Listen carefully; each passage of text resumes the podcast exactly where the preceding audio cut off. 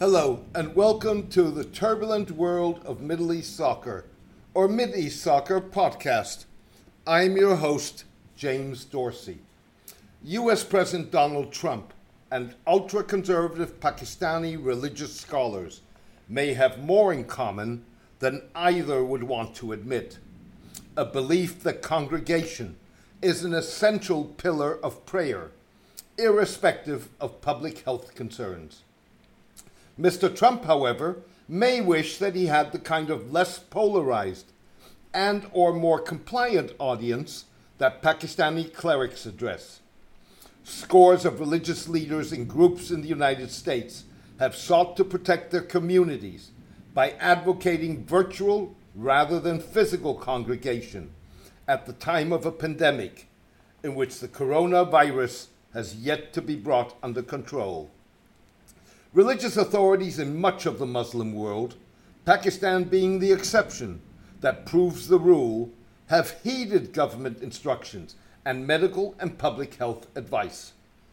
That advice ranged from the closure of mosques to bans on social gatherings that precluded traditional iftar meals, breaking the Ramadan fast, and celebrations of this week's end of the holy month to Saudi Arabia's suspension of the Umrah, the lesser pilgrimage to Mecca, and possibly the Hajj too. Leaving aside the question whether he has the legal power to do so, Mr. Trump vowed to overrule state governors who refused to open houses of worship, noting that the Center for Disease Control had issued guidelines that included physical distancing. The move designed to play to Mr. Trump's evangelist voter base, received a mixed reception among American faith communities.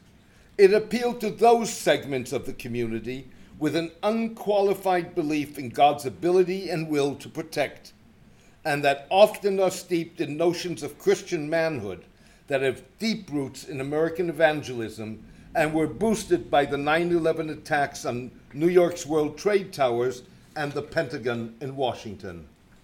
Mr. Trump's recognition of prayer as an essential societal activity further drew a line intended to give houses of worship autonomy in an environment in which state intrusion into people's lives has expanded greatly in a bid to fight the pandemic. In that sense, the president was fighting a battle similar to that of Pakistani Sunni and Shia Muslim leaders who rejected a total closure of mosques but were willing to accept guidance on issues such as physical distancing. The leaders see mosques as spaces where you cultivate and express a communal religious identity that is very central to their vision of the Pakistani state, said a Pakistani Islamic scholar. The cleric's determination to retain control of religious spaces was reinforced by Prime Minister Imran Khan's flip flops that resembled Mr. Trump's zigzags. Mr. Khan initially sought to appeal to religious circles by meeting in the early days of the pandemic with Maulana Tariq Jamil, a leader of the Tablighi Jamaat, who initially denied the contagious aspect of the virus. Mr. Jamil reversed course and embraced physical distancing after his movement's mass gatherings in Pakistan, Malaysia, India, and Indonesia turned into super spreaders of the coronavirus. Mr. Khan's government further complicated issues by initially agreeing with religious leaders on a division of labor that would have empowered the clerics to advise their followers to stay at home, avoid congregational prayer, and maintain physical distancing and then jumping the gun to announce the measures without coordination. Mosques in major Pakistani cities were packed in recent days, despite religious leaders paying lip service to physical distancing, in a reflection of the degree to which ultra conservatism has woven itself into the fabric of Pakistani society, and in stark contrast to Saudi Arabia's preemptive response to the health crisis. Pakistan's Supreme Court ruled against government lockdowns, suggesting that the coronavirus was not a pandemic. Religious leaders have since backed away from their acceptance of physical distancing, demanding that the advice be abandoned. Mr. Trump's recognition of prayer as essential aligned itself with notions of concepts of religious freedom promoted by his administration, with Secretary of State Mike Pompeo in the lead, that in effect served to legitimize discrimination against minorities of various stripes. Few doubt that Mr. Trump made his move with an eye on the U.S. presidential election in November. Mr. Trump was embarking on a road on which mainstream ultra conservative Pakistani clerics were also traveling. The clerics remained silent when Ahmadis, a sect viewed as heretic by mainstream Muslims, were excluded from a national commission created by the government earlier this month to promote religious tolerance and counter persecution of minorities. Pakistan's Religious Affairs Ministry barred inclusion of Ahmadis, who are among Pakistan's most discriminated minorities, on grounds that they did not qualify as a minority and refused to recognize the country's constitution. A 1974 amendment of the Constitution bars Ahmadis from identifying themselves as Muslims because they do not recognize Muhammad as the last prophet.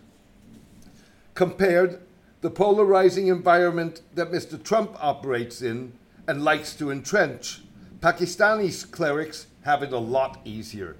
Except for liberals and human rights activists, few in Pakistan are willing to stand up for Ahmadi rights. Moreover, the government shied away from imposing its will on the religious establishment during the pandemic, as did the military, which built quarantine centers in various cities and helped local authorities implement a lockdown. Pakistan lacks truly influential, more liberal religious voices in the mold of, for example, Reverend Curtis DeYoung, CEO of the Minnesota Council of Churches that groups African American denominations, the mainline church, and the Greek Orthodox Church. We listen to communities of color, and many of our congregation's people are engaged in representing refugees and immigrants, African Americans, Latinos, even seniors. They're saying, Why the urgency? Mr. DeYoung said in response to Mr. Trump's push. They're directly affected. They're actually afraid in many cases to go into group gatherings. We feel that we need to make our decisions based on good science and the recommendations of our health department, the Reverend added. Mr. DeYoung was joined by his Muslim counterparts, in contrast to their Pakistani brethren.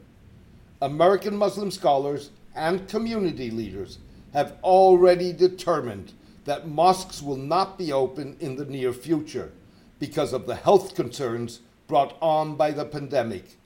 That's a determination for them to make, not for the president to make, said Ibrahim Hooper, communications director of the Council on American Islamic Relations, the largest U.S. Muslim civil rights and advocacy organization. To be sure, the United States and Pakistan are vastly different countries. Pakistan has been hard hit by the pandemic, with 55,657 cases of infection to date and 1,155 deaths.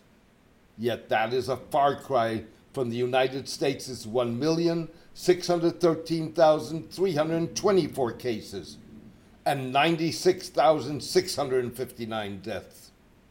Pakistan, nonetheless, saw its number of cases quadruple during the month of Ramadan, and the rate of new infections jumped by 30% in the last week as the holy month neared its end.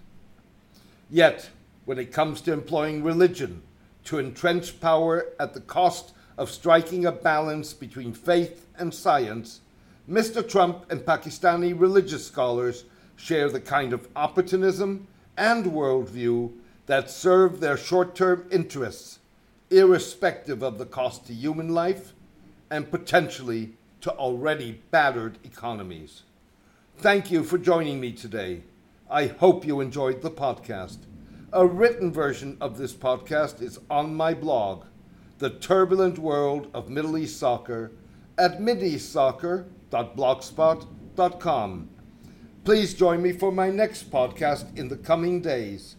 Best wishes and take care in these trying times.